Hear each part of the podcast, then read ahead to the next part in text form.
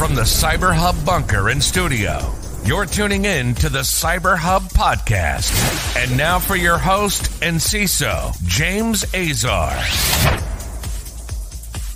Well, happy Monday and good morning, security gang. Welcome to another episode of the Cyber Hub podcast. It's great to be back in the studio and with all of y'all. I hope everyone had an amazing, relaxing, and enjoyable weekend. The summer is almost over. I mean, we're we're end of July. I mean, in the South, school starts in just a few short weeks, and uh, there's a lot to talk about when it comes to that. So um, we'll get right into it. So big news over the weekend though was Twitter's rebranding as X. Elon's Musk's Elon Musk's obsession with the letter X. We'll be talking about that on tomorrow's episode because there's a whole slew of stuff around the rebrand of Twitter that's actually kind of genius in a way from a cyber perspective at least and also introduces a brand new challenge. So we'll get into all of that on this morning's show, and we've got a packed one. So we're live on Facebook, LinkedIn, YouTube, Twitter, and Twitch. Good morning, and Rumble. Good morning, everyone watching us on all of those amazing platforms. Good morning, everyone listening on your favorite podcast listening platform after the fact. Please make sure to subscribe and follow us on your favorite podcast listening platform or follow us on our social media channels. Join me for our double espresso this morning to get the show going. Coffee cup cheers, y'all. And let's kick off with the news that was really impacting everyone on Friday, which was the news that the U.S. ambassador to China was hacked as part of the recent cyber operation against the U.S. government by the Chinese Communist Party. This latest breach is attributed to the one that impacted state and commerce right before Secretary Blinken's trip to China. Um, over the weekend, also, by the way, if you, you guys hadn't seen the, the, the news there, but uh, former Secretary of State Henry Kissinger, who's 100 years old, was actually visiting in China as well and met with Xi Jinping. It, it's, it's seen a lot of news as to why he was there. None of it could be conform, confirmed. So we're not going to do- delve into that kind of situation. For security reasons, the State Department said they're not going to be sharing additional information on the nature and scope of the incident at this time. The Hill, when reached out to the State Department for comment, got that news. The news follow a Microsoft report earlier this month that uncovered the Chinese gaining access to email accounts of 25 different organizations, including federal agencies, in an attempt to collect intelligence from the U.S. The uh, group behind it is Storm 0558, a CCP, Chinese Communist Party backed APT that hacked the State Department. Silence from our end and zero response there should be consequences to this. The more you let we, are projecting weakness when you project weakness chaos ensues. Um, let's hope they get their heads around this one and release some sort of real kind of uh, uh, impact to the chinese.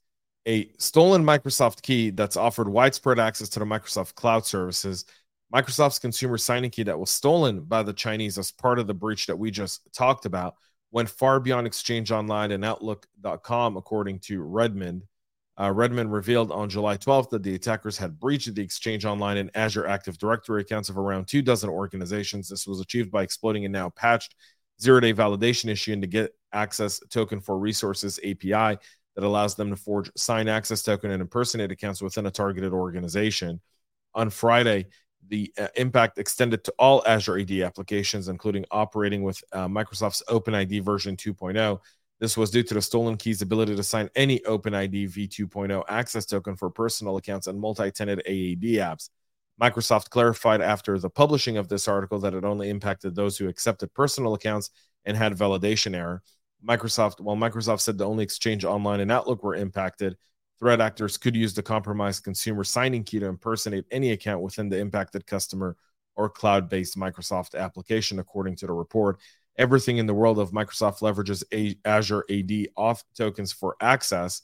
An attacker with an AAD signing key is the most powerful attacker you can imagine because they can access almost any app as any users.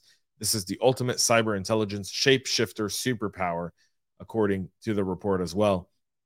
Microsoft reported uh, observing a shift in Storm 0558 tactics, showing that threat actors no longer had access to any signing keys. We'll see how Microsoft actually comes out of this one um, and into into the, the future of this because this is significant, by the way, in the fact that if if Azure AD once you know kind of we, we talked about Okta last year, right? Okta had a really really rough year.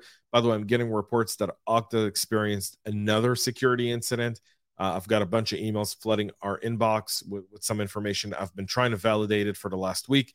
I've been unable to validate. Okta's been silenced in their response.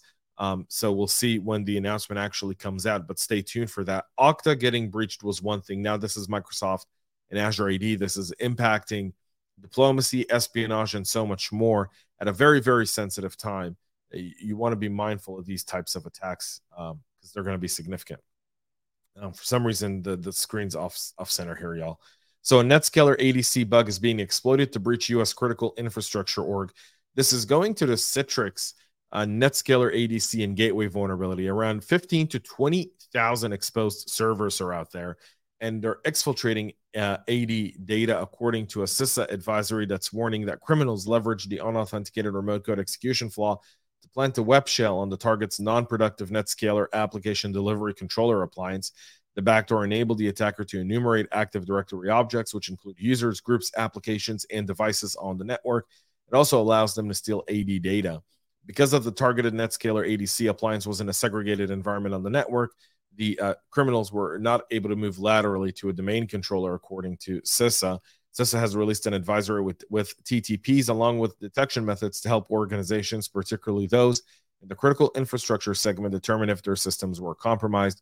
During the initial exploit cha- uh, stage, the uh, criminals uploaded the vulnerable appliance uh, to the vulnerable appliance a, D, a TGZ archive with a generic web shell, a discovery script with a set UID binary. They did SMB scanning on the subnet and used the web shell check and exfiltrate Active Directory inventory with particular interest in configuration files that contain encrypted passwords whose key is on the ADC appliance, decryption keys which can unlock the AD password and configuration files, and the list of users, system groups, subnets, organizational units, contacts, uh, partitions, and trust in Active Directory.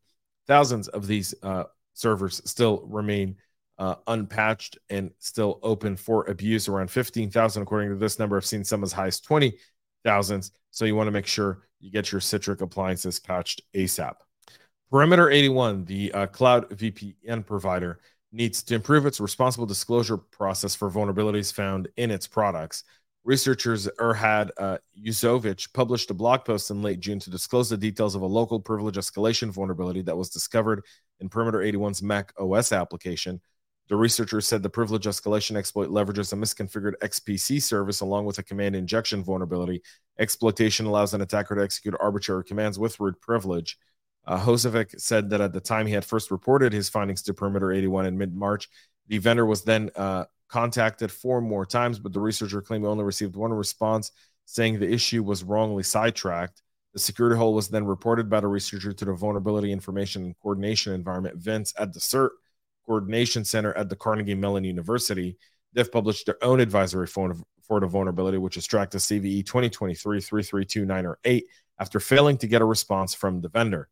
At the time, the latest Perimeter 81 Mac OS application suffers from a local privilege escalation vulnerability inside com.perimeter81.osx.helper tool. This helper tool allows main application to set up things which require admin privileges, such as VPN connection, changing routing tables, etc.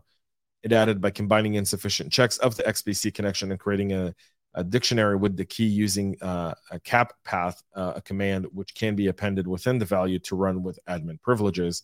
Perimeter 81 has not responded to anything. Apparently, silence is, I think it's going to go away.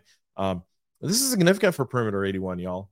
Uh, very, very, very significant. The fact is that you don't acknowledge the community of which you claim to be a part of, and the researchers are trying to help you is one thing. Ignoring a whole bunch of other people is another.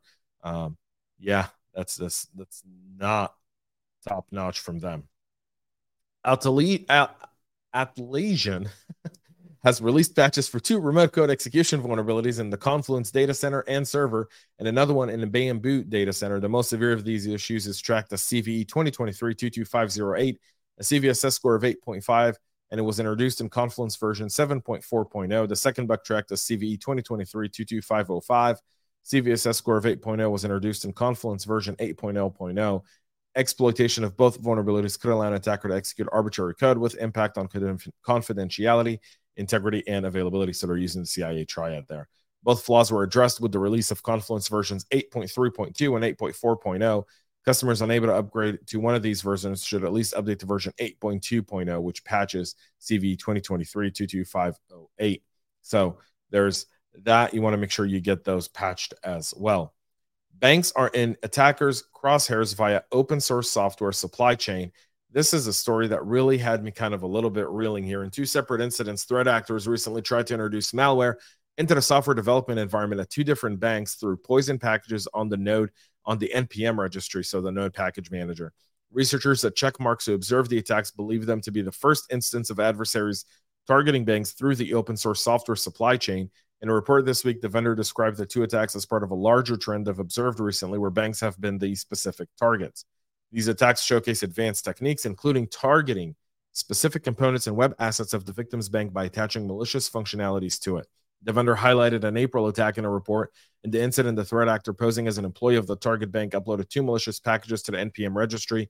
Checkmarx researchers discovered a LinkedIn profile that suggested the package contributor worked at the target bank and initially assumed the package were part of a penetration test the bank was conducting.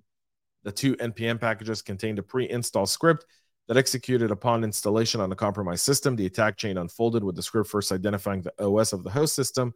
Then, depending on whether the OS is Windows, Linux, or Mac OS, the script decrypted the appropriate encrypted files in the NPM package. The attack chain continued with the decrypted files downloading a second stage payload from an attacker controlled C2 server. The attacker cleverly utilized Azure's CDN subdomains to effectively deliver the second stage payload. That this tactic is particularly clever because it bypasses traditional deny list methods due to Azure's status as a legitimate server. To make the attack even more credible and hard to detect, they used a subdomain that incorporated the name of the target bank. Checkmarx research said that the second stage payload to be a Havoc framework, a popular open source pen test framework that organizations often use for security testing and auditing. Havoc has been a popular post exploitation tool among threat actors. So by deploying Havoc, they've essentially given themselves some level of credibility. Uh, the other attack that Checkmarx reported on happened in February. There, too, the uh, attackers, completely separate from the attackers in May, uploaded their own package containing a malicious payload to NPM. So, software supply chain remains top notch. I'm not going to read the whole story because we're almost out of time and I want to be mindful and respectful of everyone's time this Monday morning. But you can obviously and clearly see this.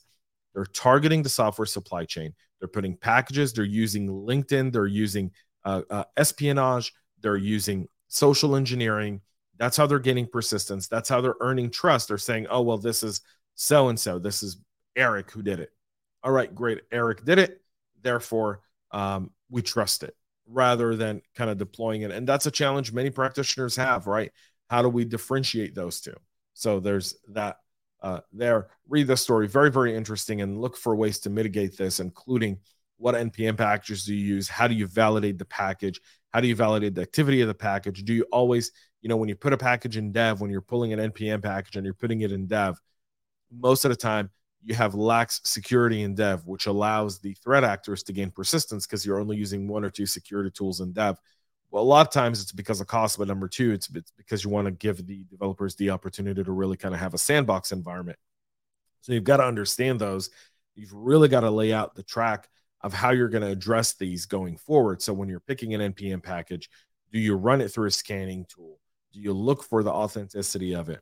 is there a checkbox for it? There's a lot of companies trying to help with this, and it's definitely worthwhile to start looking into it. Definitely worthwhile. And finally, Clop is now leaking data stolen in the MOVEit attack on Clear Web site on, on Clear Web websites. The ransomware gang is now releasing all the data, not on the dark web, but rather just .com sites. Why are they doing that? For SEO reasons, for embarrassment reasons, and for uh, news specified news specific specific specificity. Sorry, uh, none of the Clop sites are as sophisticated as the one created by Alpha last year, as they simply list uh, links uh, to download the data rather than have a searchable database like the Black Cat sites. We'll see. I mean, it's a, it's a different approach. See what that actually means. That's it for our show this morning. We'll be back tomorrow here live at 9 a.m. Eastern with all the latest please make sure to subscribe, follow us there. And if you're going to Black Hat, hit us up. We've got some sponsorship opportunities. We'd love to help you create some content. So uh, give us a shot and we'll let you know all the latest. Until then, have a great rest of your day, y'all, and stay cyber safe. We love feedback, so make sure to connect with us on social media and subscribe to our podcast on your favorite podcast listening platform.